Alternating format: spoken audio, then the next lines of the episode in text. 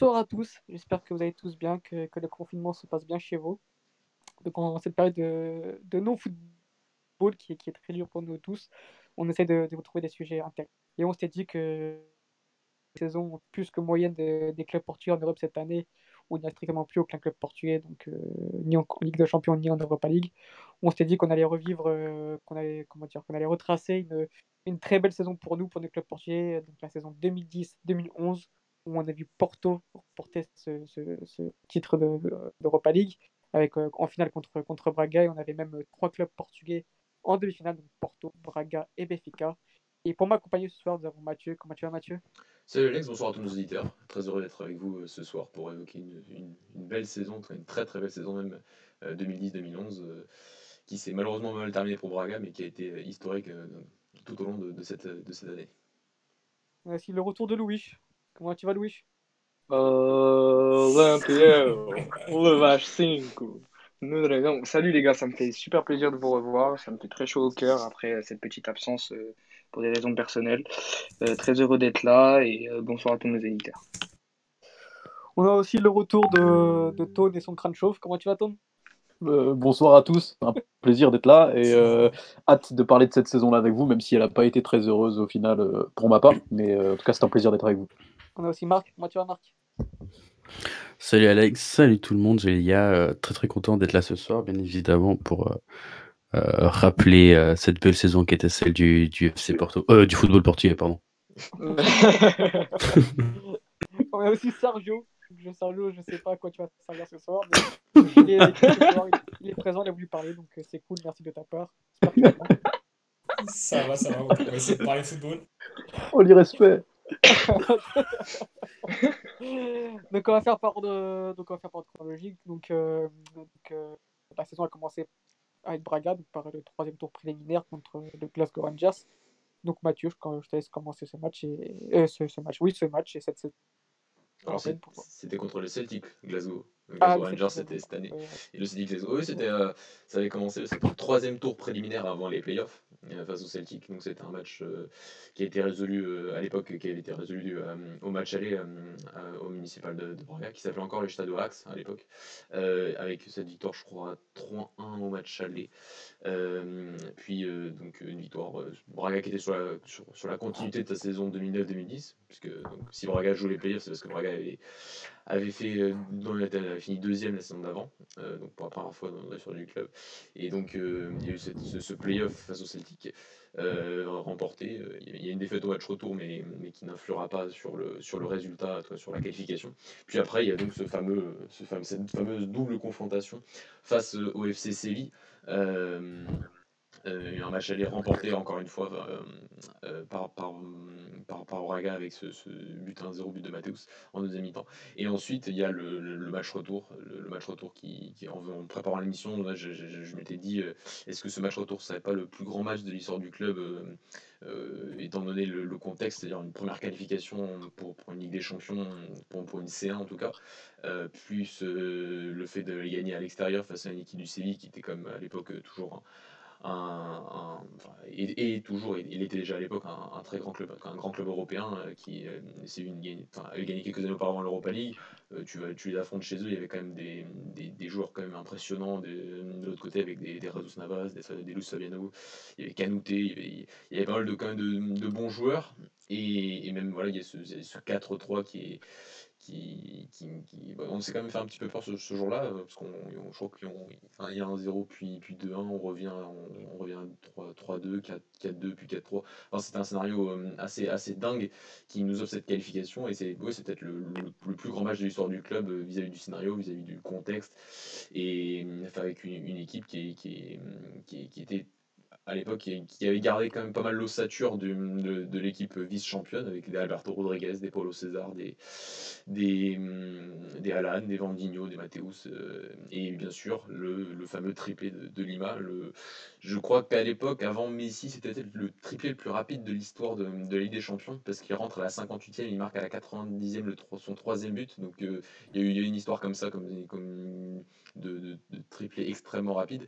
Et, voilà, tous ces faits-là ont fait que, que, que bah, ce match-là est rentré, euh, largement dans l'histoire du club et a permis à Braga à l'époque de, de, de participer à sa première Ligue des Champions euh, lors de la saison 2010-2011. Autre club qui a participé aussi à Ligue des Champions, donc euh, Benfica. Tone, est-ce que tu peux nous, nous parler un peu de, de cette, de cette lors de cette saison? Alors, on a plutôt bien commencé. On était, alors on était tombé dans les groupes puisqu'on était euh, champion en titre, je le rappelle.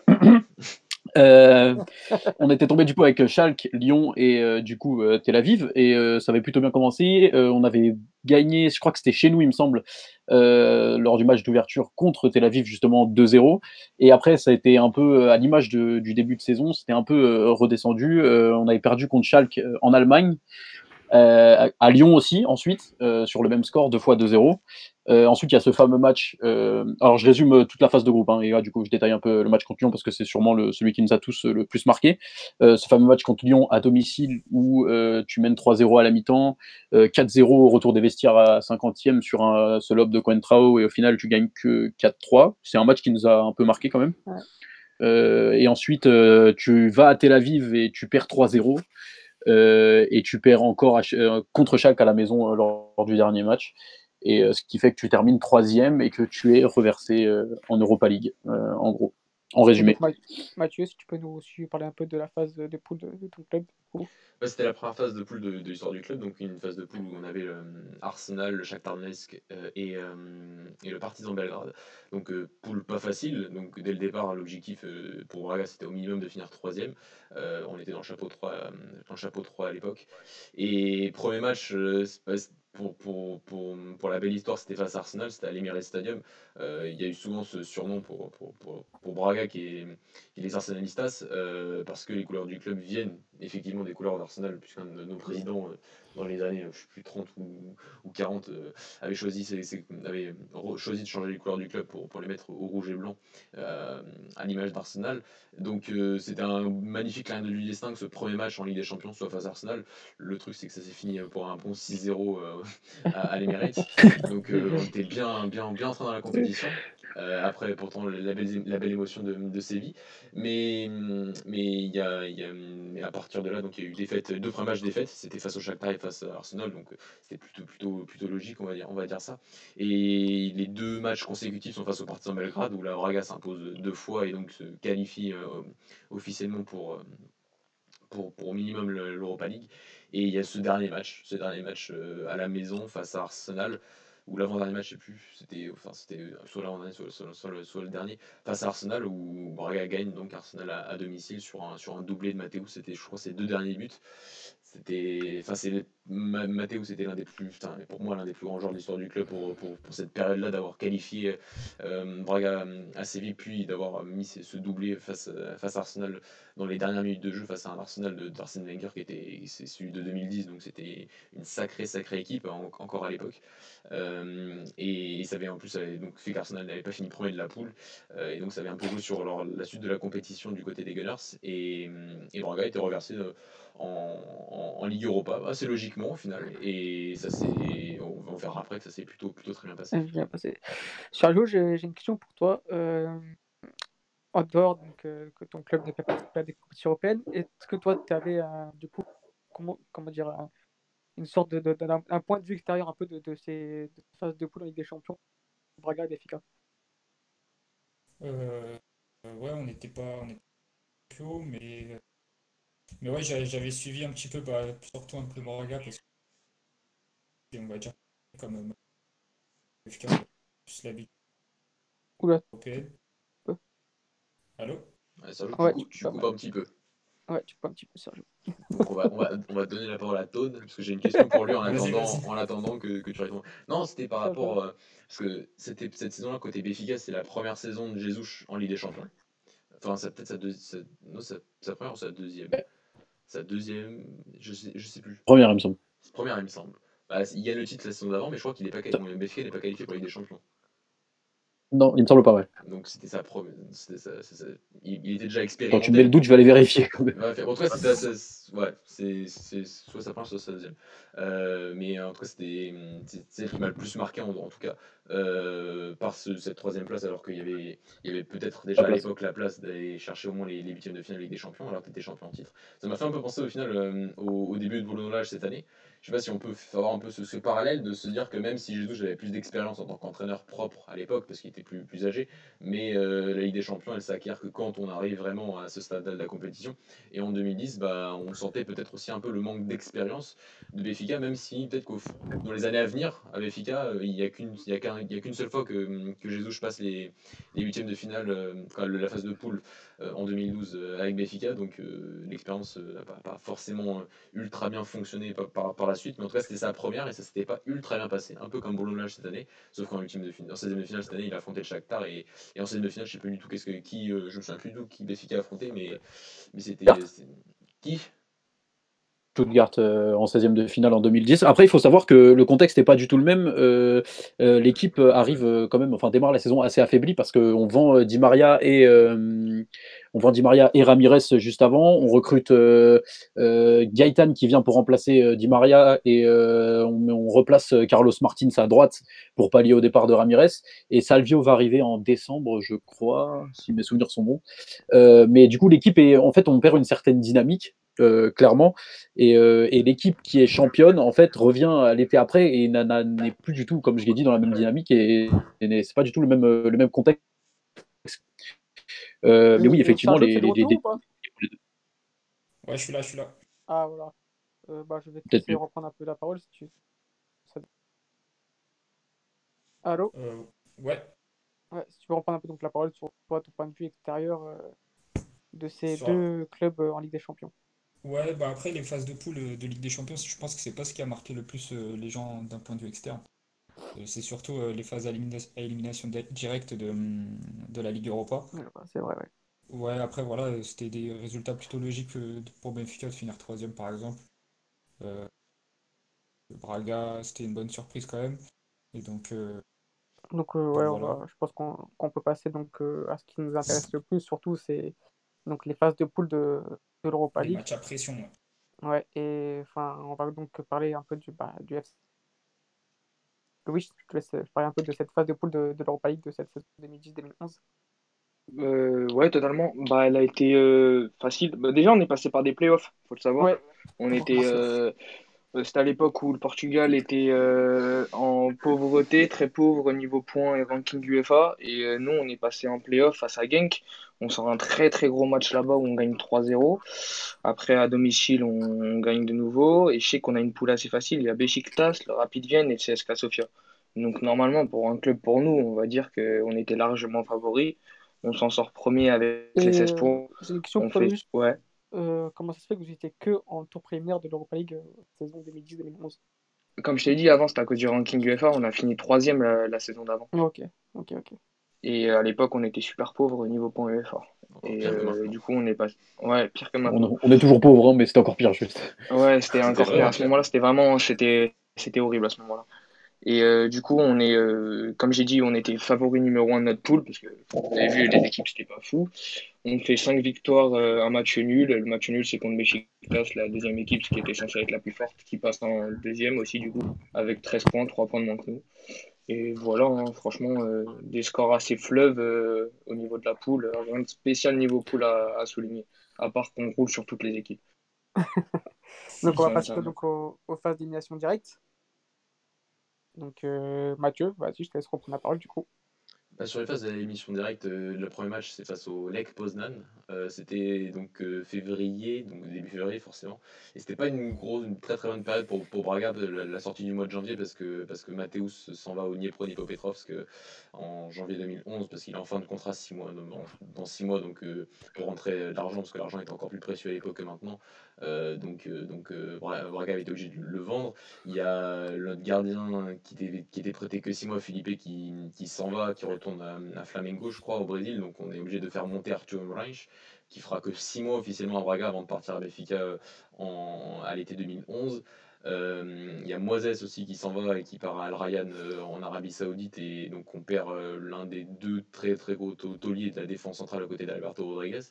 Euh, et donc euh, le mois de janvier, enfin, mois de décembre, mois de janvier avait été très très compliqué. Il y a une défaite en, championnat, il y avait des défaites face à Porto et des défaites face à Passos Ferreira.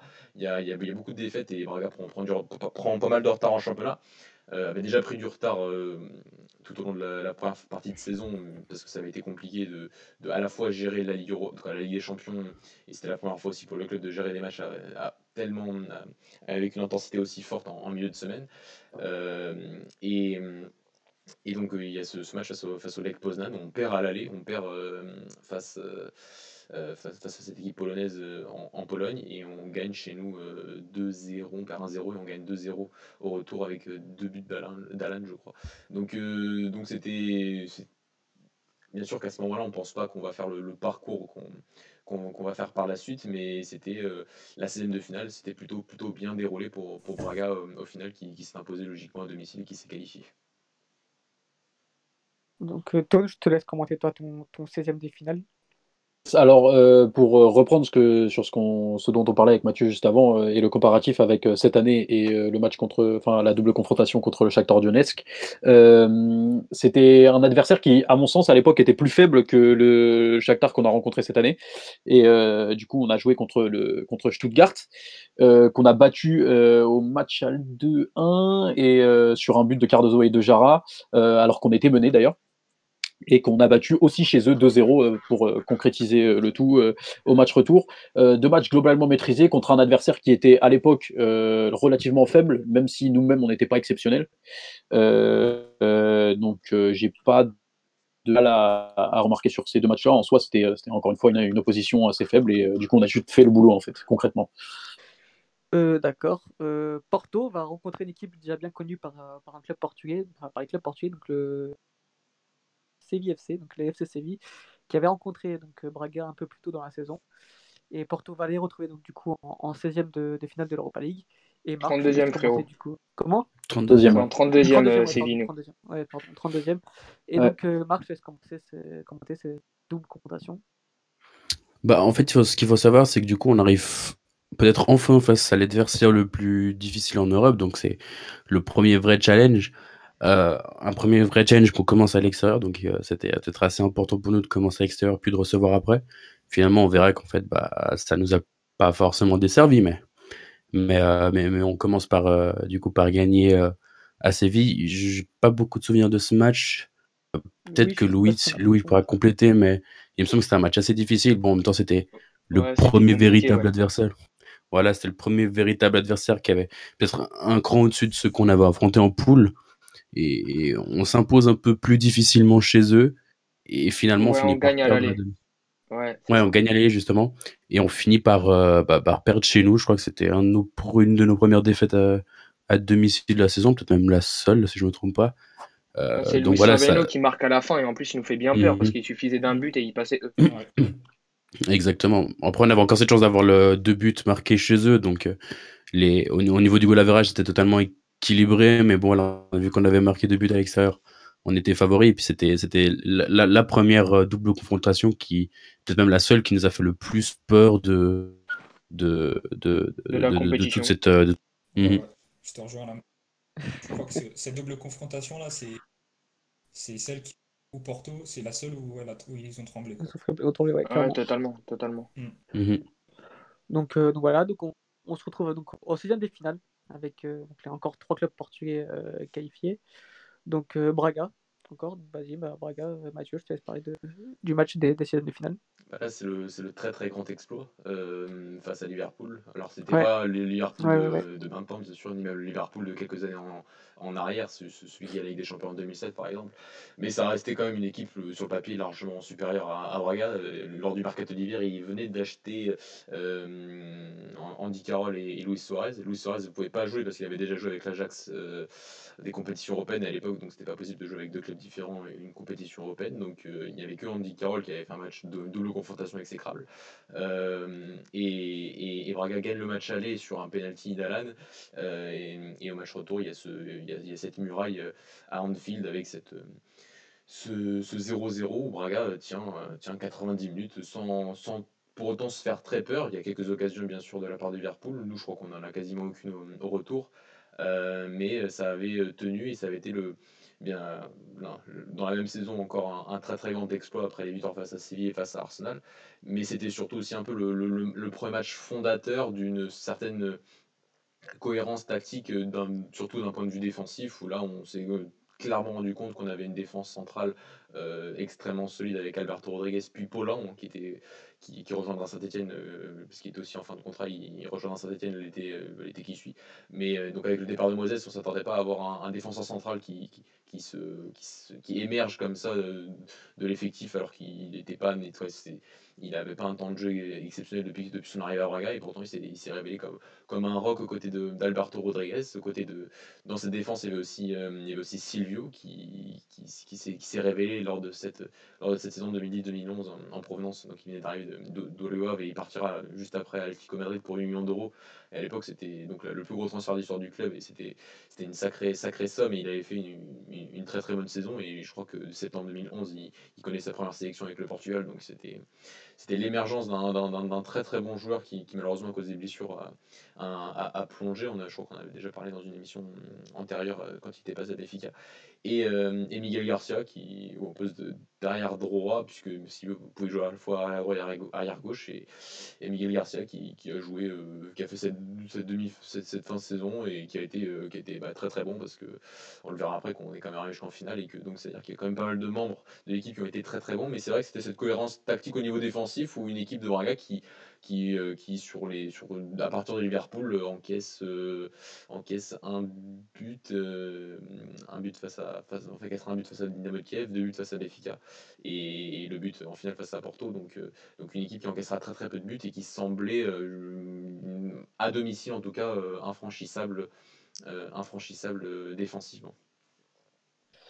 Tone, on va parler d'un match qui, dont je me souviens bien, qui m'a fait, fait beaucoup de mal confrontation face au Paris Saint-Germain avec euh, un match aller où Benfica gagne ce match de 1 et ensuite euh, au Parc des Princes où, euh, où malheureusement il n'y avait que 1, il n'y a eu que 1-1. Donc je te laisse parler de cette double confrontation.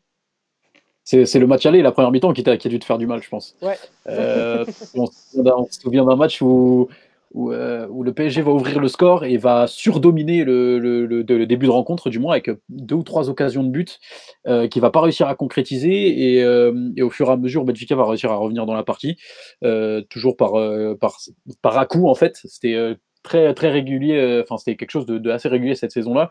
Donc, je crois que c'est Maxi Pereira, il me semble, qui égalise sur une passe lumineuse de Carlos Martins, comme souvent cette saison-là. passe par-dessus la défense et Maxi Pereira qui avait dédoublé et qui, conclut. Et ensuite, Franco Jara, l'homme providentiel du banc benfiquiste cette saison-là, qui marque en fin de match aussi. mais c'est surtout, je pense qu'on a eu on a été très solide défensivement en première mi-temps. Euh, on s'est fait peur, on s'est fait très peur parce qu'on jouait chez nous et euh, le PSG a ouvert le score. Euh, et, au final, ils n'ont pas réussi à concrétiser et du coup, on a réussi à renverser la vapeur. Un peu au même titre que, que, le premier match contre Stuttgart au tour précédent aussi, même s'ils avaient été moins dominateurs parce que c'était une équipe plus faible, mais ils avaient aussi ouvert le score et on avait un peu galéré au début, on avait mis du temps à se mettre en route. Et c'était un peu récurrent cette saison-là d'ailleurs. Et au match retour, 2-1, 1-1, excusez-moi, match nul du coup au Parc des Princes. Euh, avec but de Baudemer, je crois, pour le PSG, une volée là. Euh, et euh, enfin l'égalisation de Baudemer après l'ouverture du score de Gaëtan, un match où on a vu deux équipes pas fatiguées, mais un match qui avait moins d'intensité que le match précédent, du moins, que, que, que, l'aller. Et du coup, Benfica qui est venu faire le travail à l'extérieur, qui a, qui a encaissé un but, mais qui a réussi à en marquer un, et, du coup, ça a suffi.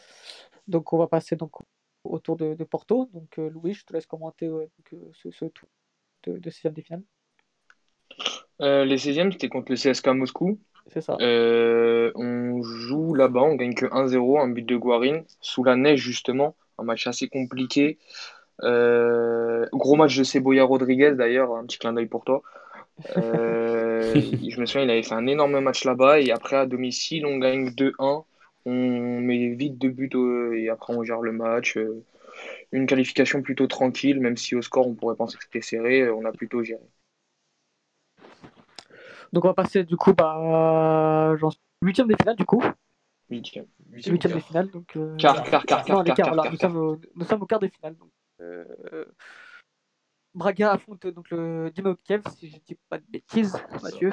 Ouais, donc le Dynamo Kiev et donc euh, Euh, si je dis pas de bêtises, Braga ne, ne remporte aucune des, des, euh, aucun des deux matchs, mais réussit quand même à se qualifier pour, pour des demi-finales historiques. Mathieu, je te laisse commenter cette double confrontation. Bah, c'est pas c'est pas le match c'était pas la double confrontation la plus la plus belle que j'ai vue. C'est vrai que c'est le match aller est à, est à Kiev donc face au Dynamo. Euh, une, é- une, une équipe du Dynamo qui avait encore qui, qui avait une belle équipe. Il y avait encore Andrei Tchechenko qui qui revenait euh, qui était revenu au Dynamo pour, pour préparer l'Euro 2012 avec l'Ukraine. Donc il était revenu faire un peu ses, ses dernières ses dernières saisons dans son club de formateur et donc ça a été on a, on a donc vu une, une- une- sacrée légende, euh, enfin légende, un, excellent joueur euh, au, au municipal de Braga, dans une double confrontation, oui, qui signe un, qui signe un partout au match aller où on marque même pas de but parce qu'on prend le premier but très tôt dans la rencontre et ensuite on, il y en a un corner et c'est but contre son camp de je ne sais plus, je ne sais plus qui, mais euh, voilà, c'est un but contre son camp. Il y a un partout euh, euh, au bout de la fin mi-temps et il y aura un partout à la fin du match aller et il y aura 0-0 au match retour et donc on en revient à,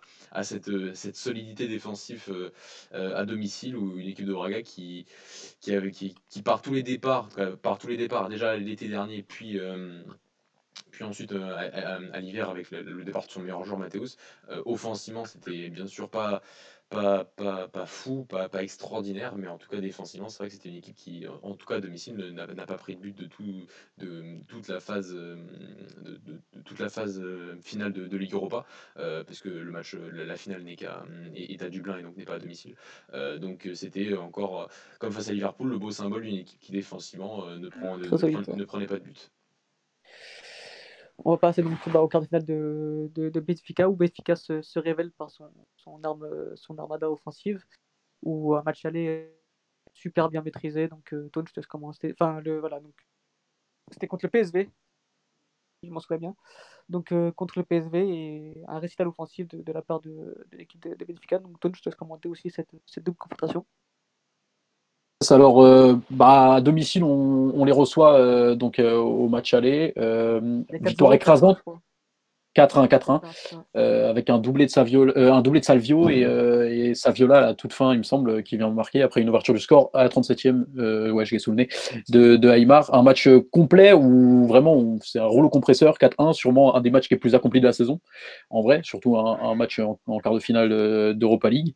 Euh, alors d'ailleurs, je vois que le but que PSV marque à l'aller, c'est Labiad qui le met, et d'ailleurs, il me semble qu'il a joué à Sporting après. Oui. Peut-être que je me trompe. Non, c'est ça.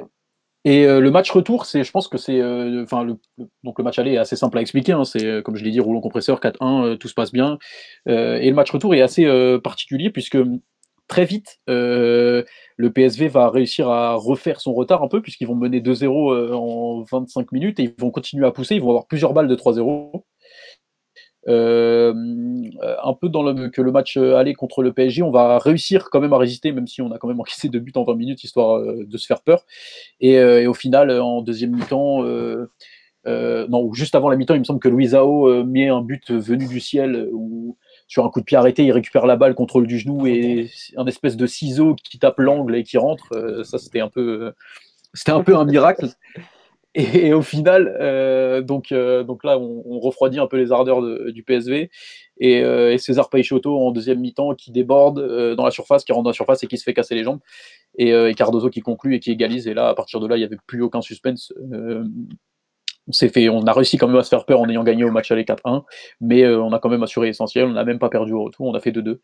Euh, et du coup, on filait en demi-finale. Voilà. Ok, donc on va passer donc là au Porto, au rouleau compresseur de Porto. Donc c'est à ce moment-là que Porto va commencer à, faire, euh, faire énormément peur sur, sur la scène européenne. Et je me rappelle de, de ces deux matchs qui, qui m'ont choqué. Donc la quart de finale contre le, contre le Spartak Moscou. Donc, euh, donc une double confrontation. euh, que dire que Vas-y, Louis, je te laisse parler parce que c'est pas mon club, mais c'est à partir de ce moment-là que moi, où vraiment j'ai. J'ai commencé à, à, comment dire, à comprendre que le, que l'FC Porto était super redoutable sur la scène européenne. Louis, je te laisse comment- commenter ce match-là? Ouais, justement, c'est là, il y avait, euh, c'est là qu'on s'est dit qu'il y avait quelque chose à faire, en fait. ça. Parce que euh, là, on a vu que l'équipe, elle était totalement débridée, les transitions étaient magnifiques, ça allait beaucoup trop vite. Et tu tapes 5-1 le Spartak Moscou à domicile, tu vas taper 5 de là-bas, c'est un festival de buts, c'est tout le monde qui marque, c'est le Brésil, c'est la fête, on sort le champagne. c'est- C'était euh, non, non, c'était c'était plutôt incroyable. C'est là tu, tu, tu sentais que tu étais un vrai rouleau compresseur en fait. En plus, euh, le 7 avril, la première confrontation, c'est juste après que tu sois déjà champion. Ouais. Donc, euh, toute ta priorité, t'es focus à 100% sur l'Europa League. Tu sais qu'il te reste plus que ça, plus que ça à aller chercher pour faire une saison historique. Et bah, tu fais que confirmer en fait. Tu... AVB et ses hommes étaient, euh, étaient, étaient prêts à la guerre. Et C'est vrai tu, tu rappelle, suite. euh, c'est vrai que maintenant qu'on le rappelle, euh, Porto était déjà champion du coup euh, en Ouais. quart de finale. Du coup, Ouais, ouais, on a- Déjà, vraiment- ouais. ils avaient vraiment toute la tête à la- l'Europa League. euh. Oui, euh, il y a le match retour où Porto gagne encore une fois 5-2, donc ça fait 10-3 sur euh, une double confrontation, c'est rarement vu. rarement. En quart de finale, tu commences à te dire. euh, je pense que Ouais. même les autres adversaires, quand ils ont vu les tableaux d'affichage, ils se sont dit euh, attention à Porto, ça a l'air bizarre cette année. Donc là, on se retrouve sur, euh, en demi-finale avec, euh, avec trois clubs donc c'est historique. Trois clubs portugais en demi-finale de l'Europa League. Et une magnifique double, confron- euh, une magnifique- ouais, double confrontation deux clubs donc Braga contre Benfica. Donc euh, voilà, donc les favoris, tout le monde pensait que c'était Braga allait, allait remporter cette demi-finale et qu'on allait avoir peut-être un classico Porto-Benfica en finale, mais non, Braga a créé la surprise et, et voilà, donc euh, je vous laisse commenter ces deux matchs-là. Bah, Mathieu Tone, donc Mathieu, si tu veux commencer, vas-y. Bah, cette double confrontation entre Braga et Benfica, c'est enfin, la dernière confrontation de deux saisons d'une lutte acharnée entre ces deux clubs. Euh, que ce soit à la fin, que ce soit la saison dernière en 2009-2010 où, où Benfica est champion à la dernière journée face à Braga. Euh, gagne son match à la louche à l'époque et Braga avait gagné euh, à, à domicile face à, face à Benfica. Donc euh, il y avait un partout en termes de confrontation directe si on prend ces deux saisons-là. Puis après, il y a. Alors je crois qu'on perd à la louche, forcément à l'époque. Puis on gagne, euh, en championnat, on gagne chez nous euh, avec euh, notamment ce, le, coup de poing de Ravi Garcia, le, fameux coup de poing de Ravi Garcia, puis le, coup franc de Goviana sur un, un- un- une énième boulette de, Roberto cette saison-là. Et, et- le but de Mossoro à la fin qui, en pleine lucarne qui, qui, qui, qui, c'est, en championnat ça avait été le match qui avait dicté la, fin des, espoirs de, de Benfica même s'il ne restait plus beaucoup à cette époque-là déjà mais je crois que c'était quasiment le, il manquait plus après ce, ce match-là plus qu'une victoire à Porto pour être champion et ensuite, euh, donc il y a cette double confrontation en, en Europa League, donc euh, encore, un, encore deux matchs euh, avec euh, le match à la louche. Je laisserai bientôt en parler avant moi parce que j'ai juste le coup franc de Ouais. Cardozo qui m'a fait mal, quoi. Et après, euh, euh, je sais que ça finit, je sais que ça finit à deux. Voilà, ça finit à deux. On marque un, un, but euh, à l'extérieur qui sera, qui sera prépondérant euh, pour le match retour. Ouais, euh, alors le, le match aller qu'on démarre un peu lentement, un peu brouillon en première mi-temps. Je crois qu'à la mi-temps, il y a 0-0 si je ne me Mmh, trompe pas. c'est Ouais. Euh, et euh, Jardel qui vient ouvrir le score. Ouais, il était déjà là euh, en 2010, euh, en espérant qu'il ne soit plus là en 2021. Euh, euh, euh, du coup, Jardel qui ouvre le score sur un second ballon, si je me souviens bien, c'est Cardozo qui, qui, qui se retrouve face au but euh, sur une occasion, qui Arthur qui sort la balle et, euh, et Jardel qui était euh, aux avant-postes euh, qui, qui la met. Euh, et du coup, dans la foulée directement, je crois que c'est Vanding euh, qui égalise. Par contre, je me souviens plus bien du but.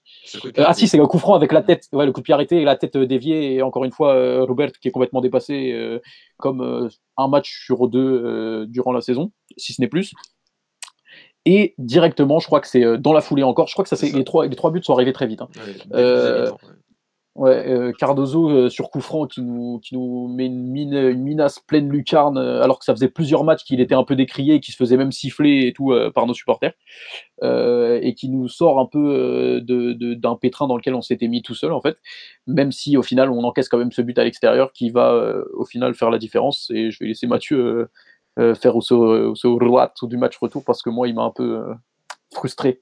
Bah, le, le match retour, il est, il est, il est- il- forcément pour, pour un supporter de Benfica, il est ultra frustrant parce que parce que donc il y a- Ouais, il y a horrible. 2-1 il y a, il y a 2-1 à l'aller et, et donc il faut un but à il faut un but à Braga et donc le, le début de match de Braga est enfin est plein d'intensité plein d'intensité pour une équipe qui doit aller chercher le résultat et qui a plus rien à perdre à part aller à part euh, tout, tout faire pour gagner ce match euh, euh, et, de marquer ce but pour, pour se qualifier. Donc c'est les, les- voilà jusqu'au but de, de Couchetol et cette et cette tête sur, sur ce sur ce coup de pied arrêté ce corner encore une fois tiré parfaitement de, de la part de Goviana et, hum, et ce but est marqué donc très très rapidement dans le match. Et, ensuite bah, c'est le même la même marotte sur, sur toute cette phase finale où Braga bah, tout simplement ensuite a, a montré une solidité solidité défensive euh, absolument, absolument incroyable. Après le but, je crois que j'ai, j'ai le souvenir d'aucune occasion de notre part, euh, vraiment. Et en plus, le but est, est sur coup de pied arrêté. Donc, euh, donc c'était voilà, des phases très travaillées, des phases très pragmatiques, que ce soit un niveau défensif au niveau du coup de pied arrêté. C'était, ça. C'était hum, la saison d'avant, Braga avait été, avait été, avait été très très fort dans le jeu et, et, et, et gagné tous les petits adversaires et même les, même les grands, même les grands sur la saison 2009-2010. Sur la saison d'après, saison c'était, ça a été plus compliqué au niveau du jeu offensif, mais défensivement, c'est vrai que, comme on l'a répété tout au long de cette phase finale, c'était, on, sent, on avait cette, j'avais cette sensation qu'on n'aurait jamais pu prendre de but. C'était à domicile. Ah non, vraiment, c'était. Voilà, Arthur fait un match immense. Arthur euh, Et il signe à vraiment... quelques jours après. Donc... Euh, effectivement, et euh, je me souviens aussi du. Alors, je crois que c'est la tête de Kardec que Poulon, qui fait un match immense aussi, votre arrière central, euh, si je me souviens bien, que sauf sur la ligne. il me semble que Gaëtan tape le poteau, ou rate... non, il rate l'immanquable, je sais plus. mais c'est pas Cardozo qui tape le poteau et Gaëtan, je crois que Gaëtan rate, rate l'immanquable en deuxième mi-temps. ça a été un match vraiment, vraiment très frustrant parce qu'en soi, quand tu le regardes, quand tu, tu, avec du recul du moins, tu vois que Braga, bah, il le gère parfaitement ce match-là, c'est-à-dire qu'ils savent qu'ils doivent marquer.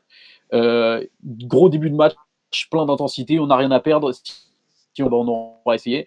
Euh, ils arrivent à marquer ce but-là où Jardel est encore euh, sur, au marquage de, de et était déjà un peu aux fraises. complètement, ouais, complètement dépassé. et du coup, derrière, bah, ça ferme en fait. Et ça fait ce que ça fait de mieux. Et, et en fait, on a été trop brouillon. On n'a on a pas su euh, en soi, avec du recul, Braga a mérité son, sa qualification parce que le match était parfaitement géré. Tu avais l'impression qu'ils étaient, euh, ils avaient beaucoup plus d'expérience que nous. Et euh, même si effectivement ils ont eu de la chance parce que il en faut aussi en soi dans ces moments-là, euh, je pense que c'était mérité pour Braga. Et même si ça a été très frustrant parce qu'on a surdominé le reste de la rencontre. Et comme je l'ai dit, Arthur a été immense. Euh, aussi, je me souviens de sa performance, m'avait choqué en tant qu'arrière central pour Braga. Et, au final, voilà, un 0 pour Braga euh, à Braga et on est éliminé et Braga file en finale contre Porto.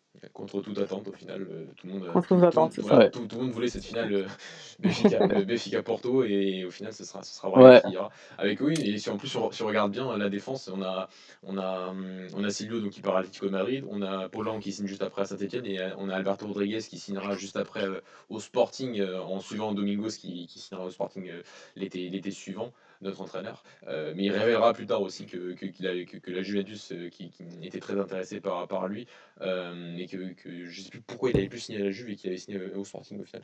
Mais donc voilà, tout, tout toute la défense était convoitée, c'est normal avec une, une épopée européenne comme celle-là, et Braga avait pas du tout les mêmes moyens qu'à l'époque, donc quand il y avait quelques bons joueurs, bah, ça, partait, ça partait très très très vite, et, et, toute la défense, même Miguel Garcia s'en ira aussi, je crois qu'il était en fin de contrat, il était déjà, il était déjà un peu âgé, mais voilà, c'était un peu de symbole de, du fait que Braga a aussi récupéré euh, quelques sous sur euh, ses défenseurs et qui était donc le grand symbole de cette, euh, de cette euh, épopée européenne en, 2011. C'était une solidité euh, absolument euh, incomparable aujourd'hui. Et encore aujourd'hui, il n'y a pas eu de, de défenseurs centraux aussi.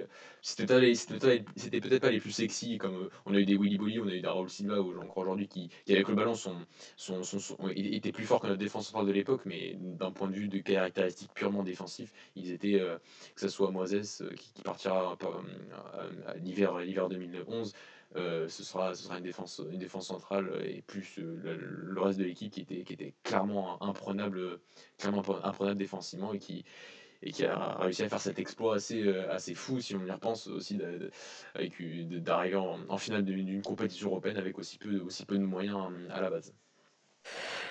Donc Braga affrontera Porto en finale, un Porto sublime. Enfin, c'est moi, c'est le match qui m'a marqué personnellement contre, ah bah ça.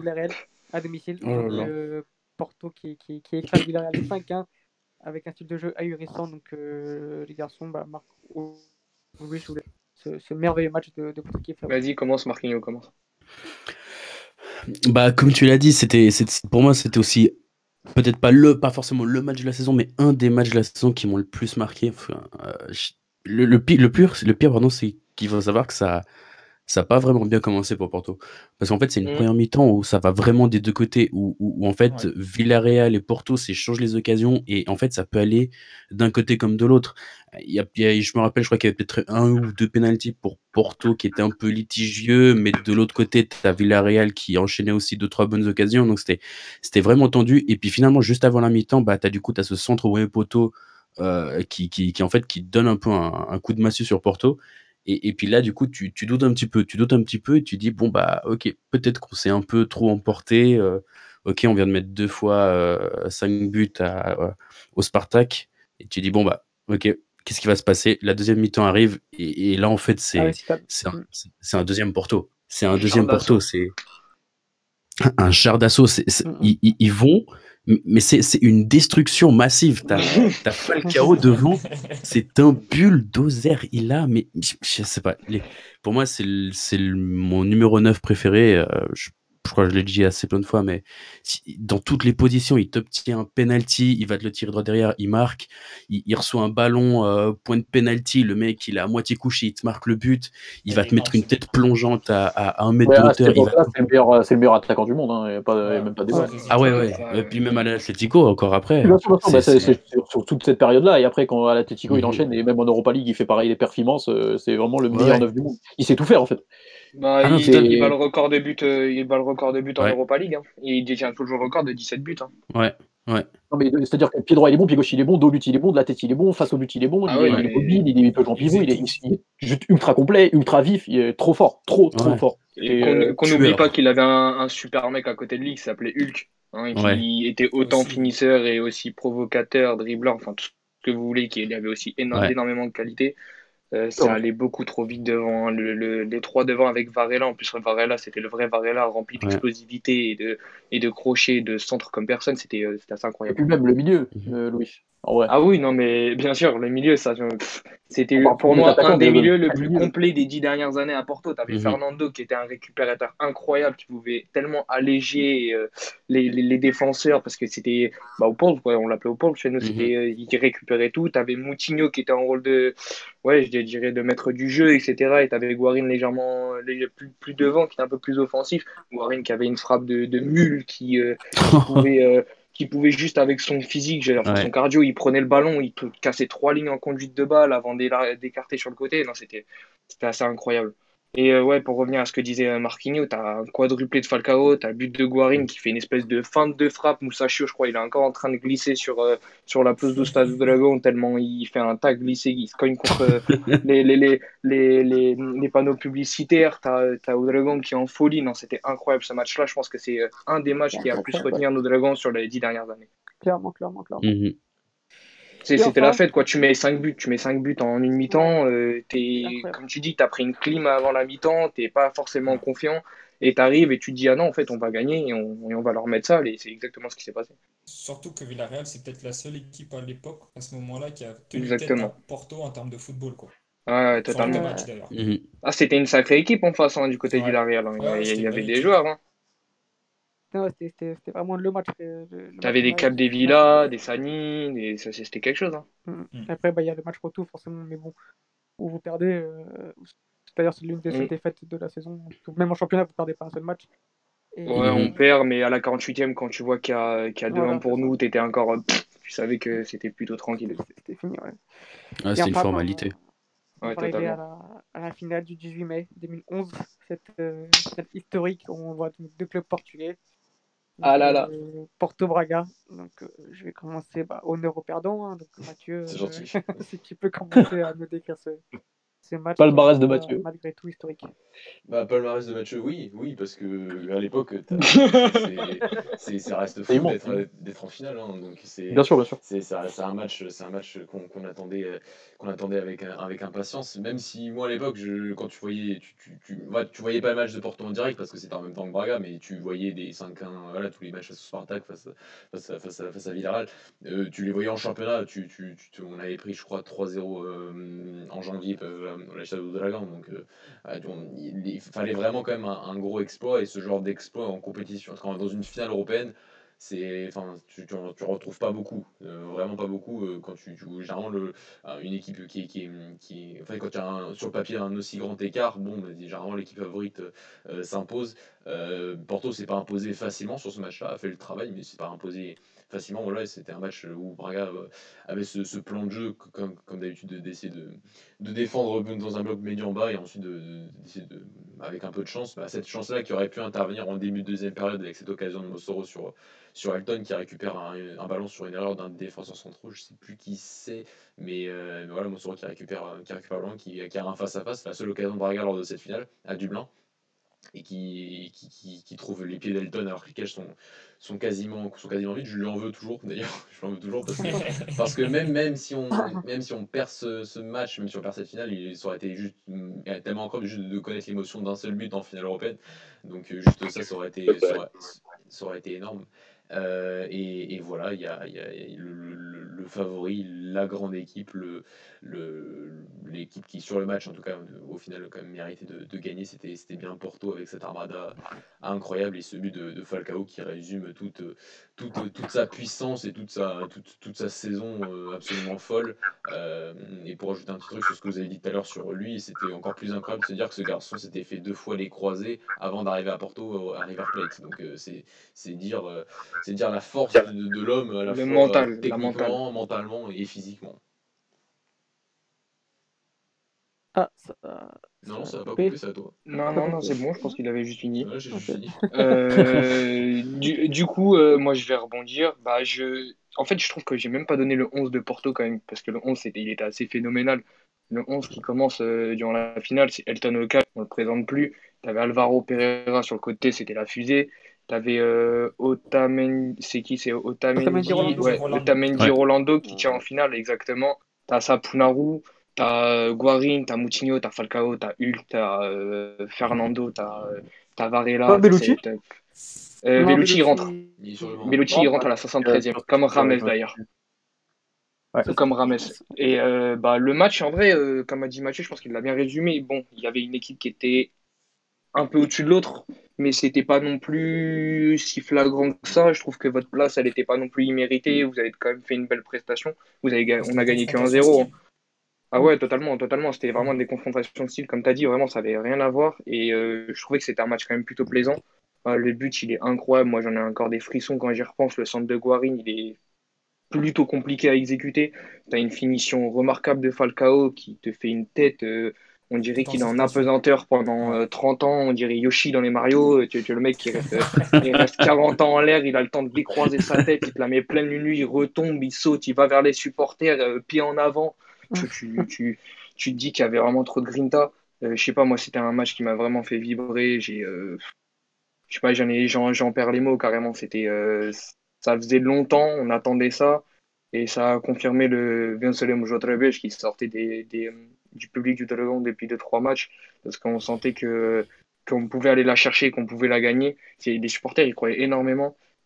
Et euh, ils l'ont fait. euh, un grand, un grand, grand, grand merci à, à, à Villas-Boas qui a été euh, quand même le numéro un et euh, le magicien de, de cette épopée européenne et depuis de cette épopée durant cette Donc, saison euh, du, c'est- du c'était sa triplé. première saison en plus. hein. Ouais, tout à fait. Ouais. Il venait d'arriver, il de remplacer Josué Freire, justement. Il était très critiqué au début. hein.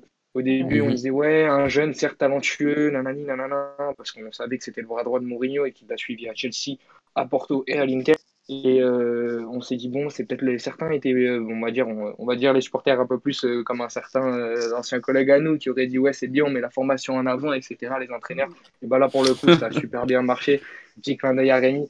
Et là, pour le coup, ça avait super bien marché et la mayonnaise était, était juste splendide. Et pas si Marc, Marquinhos veut quelque chose à rajouter. Qu'est-ce que tu, qu'est-ce qu'on peut dire de plus Euh, Je pense que tant du côté de Braga que du côté de Porto, euh, euh, c'était, c'était très complet. C'était, c'était un très très beau match. C'était, c'était, il y avait beaucoup de tension et puis t'avais quand même cette émotion de dire, bah, putain, pardon, j'allais dire un gros mot, mais tu te dis, euh, tu l'as dit, tu l'as dit. je l'ai dit, merde. Deux. Tu- tu- Moi, j'avais, j'avais cette impression de, de, enfin, j'avais pas l'impression que c'était une finale d'Europa League. Enfin, c'est- c'était tellement, c'était tellement euh, inédit de Surréaliste. voir deux clubs, Ouais. ouais, surréaliste de voir deux clubs portugais. J'avais vraiment pas l'impression que c'était un match de, de- d'une finale de, de, de Ouais, Coupe d'Europe. assez étrange, ouais. La finale, C'est- c'est- Super étrange ouais. comme ça un jeudi, je suis d'accord avec toi, c'était c'était assez particulier. Surtout le stade. Ouais, c'était- le stade de Dublin. Mhm. C'était pas. Enfin, c'est un Ouais. beau stade, mais c'est pas le, le- c'est pas le plus beau des stades pour faire une, une- une finale, je trouve, de, de, de compétition européenne. Le stade de Cardiff, par exemple, est, est plus euh, finale européenne compatible, si on peut dire ça comme ça, que le stade de Dublin. Mhm. C'est vrai que ouais, l'ambiance n'était pas. Enfin, après, c'était aussi historique des deux clubs qui s'affrontent tous les ans. Et, et forcément, oui, euh, quand on n'a jamais vécu ça avant, c'est- c'était forcément à l'époque, oui, un peu, un peu, un peu bizarre, oui. C'est ça, c'est c'est- c'est ça un peu l'am- l'ambiance qui règne de manière générale, c'est que t'as, bien sûr, tu as de la tension d'un côté comme de l'autre, peut-être un peu moins du côté de Porto, parce qu'il y a un petit peu, il y a peut-être un peu plus de confiance, mais de manière générale, tu, c'est c'est- c'est- c'est vraiment bizarre, c'est spécial, et, et, et tu dis à la fin, bon bah en fait c'était un, un super match, et ça restera gravé dans, dans l'histoire du football portugais pour toujours, et puis euh, Tu te souviens pour en rev- confiant avant ce match? Ah ouais. euh, alors, le, euh, alors, je, vais, je vais rebondir sur ta question. Euh, ce que j'avais dit une fois dans une émission, quand, quand on comparait, peut-être c'était le, le Golasso Plus euh, qu'on a fait en décembre, je crois, ou janvier, le, ce, que je, ce que je disais, moi, à cette époque-là, par rapport à maintenant, c'est que pendant cette, euh, cette saison-là, j'étais j'étais- j'étais- j'étais l'homme le plus confiant de la planète. Pour moi, chaque Ouais. match allait gagner. La seule question, la seule question que je me posais, c'est par combien de but. buts, enfin combien de buts on va gagner, on va, on va marquer et par combien de buts d'écart on va gagner? C'est- Ça fait, et ça fait, c'est extrêmement prétentieux. du- vous me direz de dire ça. Non, non, mais- non, non, non, on avait peur de Non. personne, Marc. On Non, avait non, peur de personne. ouais, Il non. faut dire la vérité. Non, c'est clair. de Personne aussi, ouais. qui-. Tout le monde pouvait venir. À bout d'un moment, on a vu que c'était euh, que AVB, ça avait pris dès les deux, trois premiers mois. On, sa- on savait que là, on pouvait, on pouvait prendre tout le monde. Il On avait peur de personne, vraiment.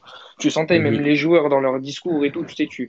En plus, à l'époque, on avait pas mal de joueurs qui étaient, on va dire, euh, affiliés senti- sentimentalement au club, etc. Tu sentais Mhm. que vraiment, il y avait une osmose incroyable dans le vestiaire et tu sentais qu'on était intouchable. Moi, vraiment, je crois que dès le début, hein, je, je m'en rappelle très bien. Et je dis à mon père, qui est forcément du même club que moi, je lui dis, euh, je lui dis en décembre ou en novembre, je lui dis on va gagner l'Europa League. Il me regarde avec les gros yeux, il me dit qu'est-ce que tu me racontes? Je lui dis non, non, tu vas voir, tu vas voir. Et j'en étais convaincu, vraiment, j'en étais convaincu. Le, le rouleau compresseur était trop incroyable. Et d'ailleurs, je, Mm. je le répète et je le dis souvent, si on garde exactement le même effectif et le même entraîneur, Bien sûr. Je pense que l'année d'après, en Ligue des Champions, on peut faire très très mal parce qu'on fait la Super Coupe d'Europe déjà limitée avec des joueurs en Mhm. moins contre le Barça et on fait Ouais, une très très bonne prestation.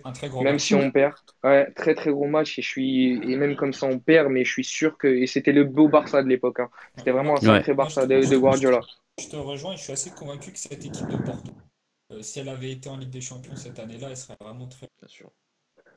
Elle, elle- elle aurait fait un parcours euh, comme, un peu comme Monaco en 2017, je trouve. C'était un peu le.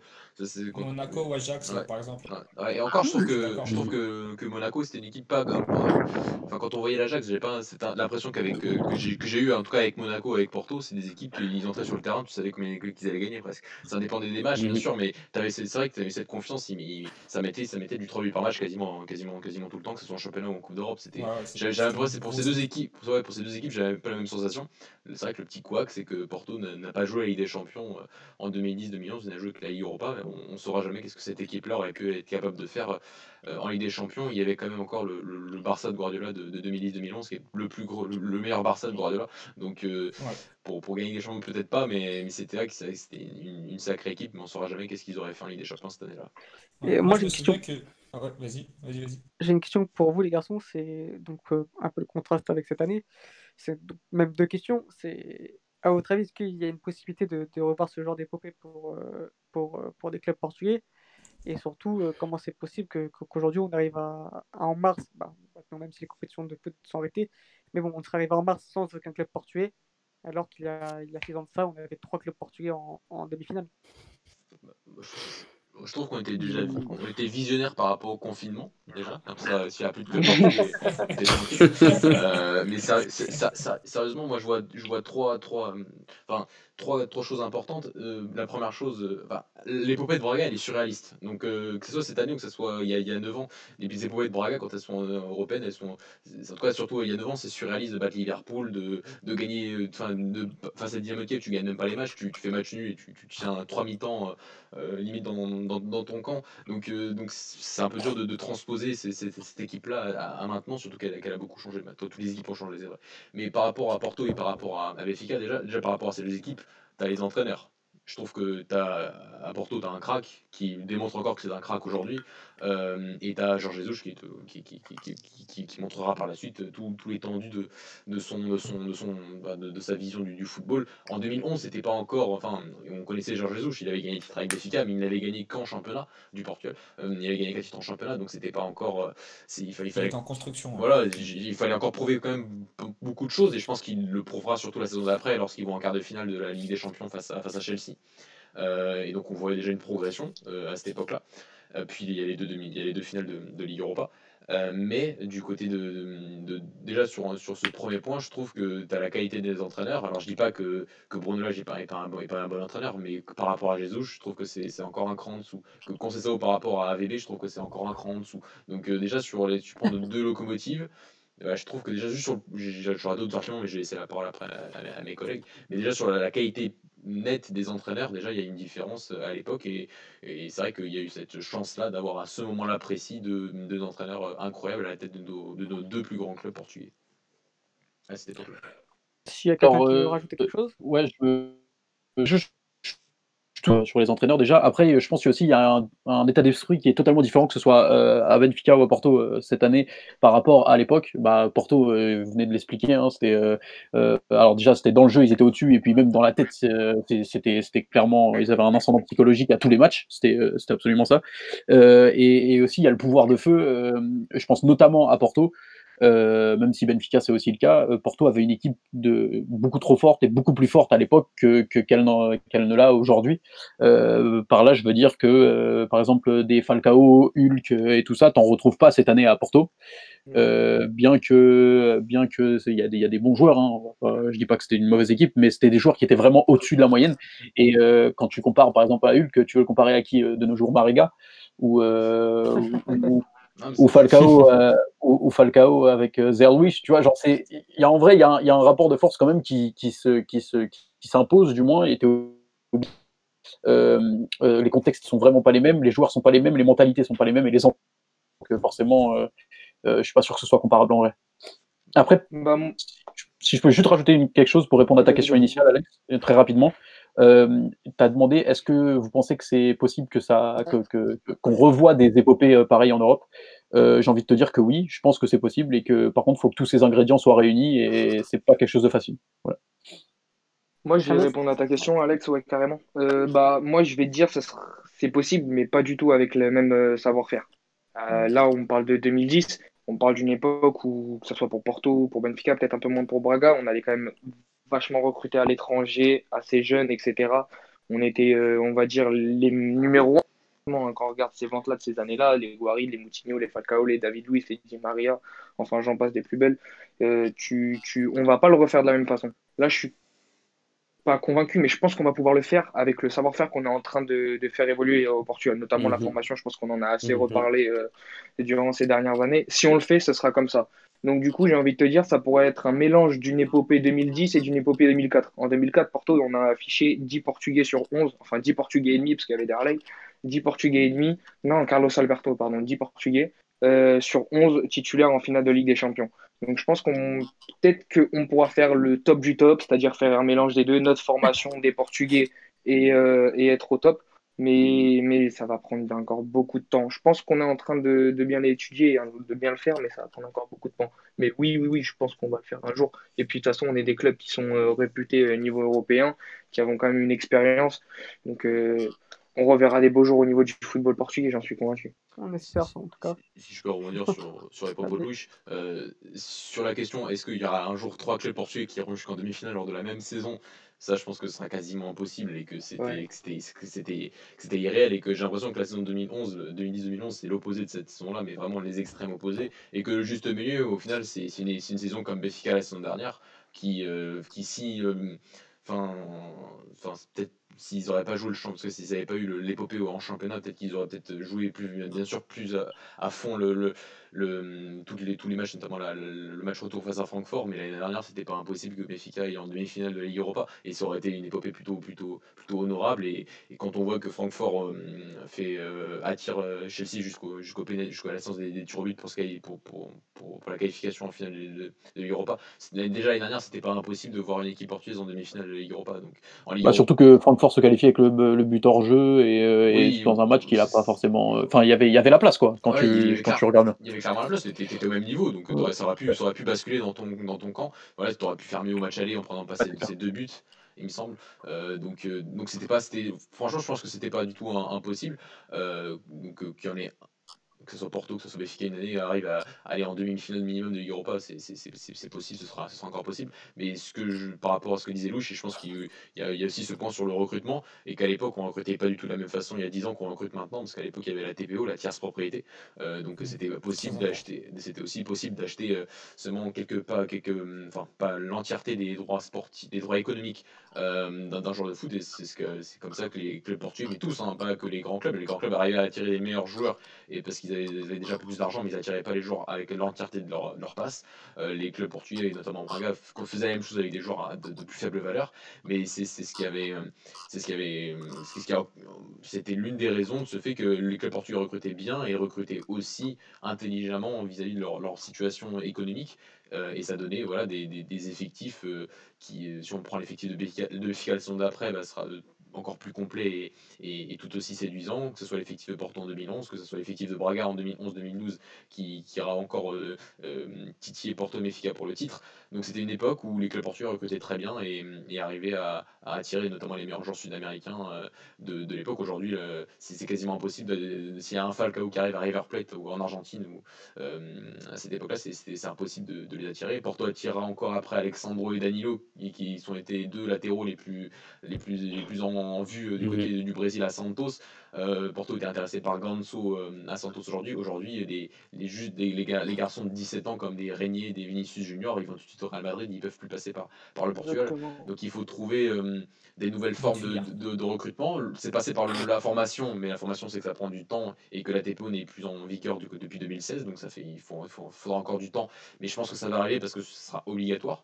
Mais en termes de recrutement, là par contre, je pense qu'il faudra un peu C'est passé par des prêts aussi. Oui aussi, Ouais, oui, Mathieu. oui bien sûr, mais Casemiro, par exemple, on ne pouvait pas aligner en soi et Bien du sûr. coup, on s'est et c'est voilà. c'est- c'est ce que j'allais- finir sur ça. Sur, euh, il faut, il faut plus d'inventivité au niveau du recrutement, plus d'ingéniosité. Euh, Aujourd'hui, ça, ça, ça se limite, euh, je trouve, un peu trop à. Bah, Porto l'a démontré, récupérer Marcano pour moi l'année dernière. Alors Marcano fait pas une saison mauvaise, hein, je trouve. hein, C'est c'est pas. Ah, mais Non, le est mauvais. bien vois, mais le, le- le profil de Ça transfert. va beaucoup mieux là. Voilà, ça va, c'est- oui, ça, va- ça va beaucoup mieux, ça, je, suis, je suis tout à fait d'accord avec toi. Ah mais oui, le, oui. le profil de transfert, de récupérer un garçon, un, gar- un garçon qui est parti en fin de contrat à un an, et tu le récupères, euh, bah, au final, c'était pas 3 millions d'euros, puisque les comptes sont, sont, sont tombés, je crois que c'est plus de 3 millions d'euros. apparemment, ouais. Bah, c'est le Ouais. genre. c'est- Cinq, c'est- non Exactement. 5, ouais, ça c'est ça, 5 ou 7 ou un truc comme ça, ça exactement. ça. Donc, euh, donc euh, c'est ce genre de, de profil de transfert qui, pour moi, ne- n'est pas adapté à- aujourd'hui à- En tout cas, si les clubs portugais veulent redevenir très compétitifs au niveau européen, au moins au niveau de la Ligue Europa, il faut avoir plus d'inventivité et d'ingéniosité au niveau de de, du recrutement et au niveau des, des entraîneurs aussi. euh, arriver à faire les, les bons choix au bon moment. Je dis pas qu'on est un mauvais entraîneur, mais je dis qu'aujourd'hui, c'est pas le bon, bon entraîneur pour Porto et que, et que Porto aurait déjà dû réfléchir à trouver, un, à trouver une, une meilleure direction, euh, un meilleur sens à sa direction sportive, si je prends juste le, cas du, du FC Porto. Je pense qu'on a été euh, assez complet. Quelque chose, c'est quelqu'un qui veut rajouter une dernière parole. Non, du tout. Non. Donc, euh, bah, on va pouvoir clôturer cette émission, peut-être avec des mentions spéciales si, si vous en avez. Bon, ça paraît être compliqué. Si, si, moi j'ai une super mention spéciale. Vas-y. Ma mention spéciale, elle est pour Bella Gutmann, du coup. Euh, belle malédiction. Euh, Ça, du ouais. coup, Lampion diz que antes da Europa não ganhar, comme on dit chez nous. Du coup, c'était euh, c'était super. euh, on a adoré. Élimination en demi-finale. On pensait à un petit classico qu'on allait au moins gagner en finale. Mais donc, du coup, ils sont arrêtés en demi. Et, euh, et puis voilà. Et super bah, belle saison pour nous. je me permets de faire une mention spéciale. Je réponds à cette attaque en attaquant encore plus faible que moi. Et mention spéciale à Sporting qui a réussi à finir 20 points derrière Benfica, qui était déjà 20 points derrière Porto. Et ça, c'est sur cette année 2011. Et ça, fallait le faire. Voilà. C'est un coup bas, ça. Sur- surtout, C'est un sur- coup de lâche. sur- surtout que c'est la, la, la 30e journée et que donc c'est Braga Sporting à l'Alvalade et qu'au final on laisse limite gagner le Sporting parce qu'on fait on, on fait euh, on fait Ils tourner vous font tout de la peine. Ouais, non mais non, parce qu'on avait fait tour- on avait fait tourner tout le monde parce que le jeudi on affrontait pourtant en Ligue Europa donc euh, je crois que l'équipe elle était j'avais jamais vu une équipe aussi incroyable du côté de Braga en- dans un match de championnat et donc euh, euh, le Sporting finit deux points d'avance mais ça changeait rien parce que les deux équipes le troisième et le quatrième encore à l'époque se qualifiaient directement pour pour la Ligue Europa donc euh, donc ça changeait Et, pas ça changeait pas Et à contrario de nous, on a fait tourner l'effectif et on allait gagner 6-2 contre Guimarães en finale de la Coupe du Portugal, triplé de, Rablé- triplé de Rames Rodriguez. c'est vrai Ouais. Plutôt pas mal hein, cette saison, franchement. C'était beau. Donc, bah, bah, merci à vous, les garçons, d'avoir Bah, permis de, de revivre, euh, Merci à toi. de revivre cette saison qui, qui est pour le plus grand bonheur des, des supporters portugais. Et bah, on espère que ça, ça plaira à nos, à nos, à nos auditeurs. Et on- n'hésitez pas à vous abonner sur notre chaîne YouTube, à nous suivre sur Twitter. euh. Et voilà, voilà, on se retrouve bah, la semaine prochaine pour, pour une nouvelle émission. Et on espère retrouver le football euh, très, très, très rapidement. Merci les garçons et bonne soirée. Bonsoir à tous. Rouge, Ciao, rouge, Restez chez vous. rouge. Restez chez vous. Salut, salut. La manita. hein. Ciao, ciao. Ciao.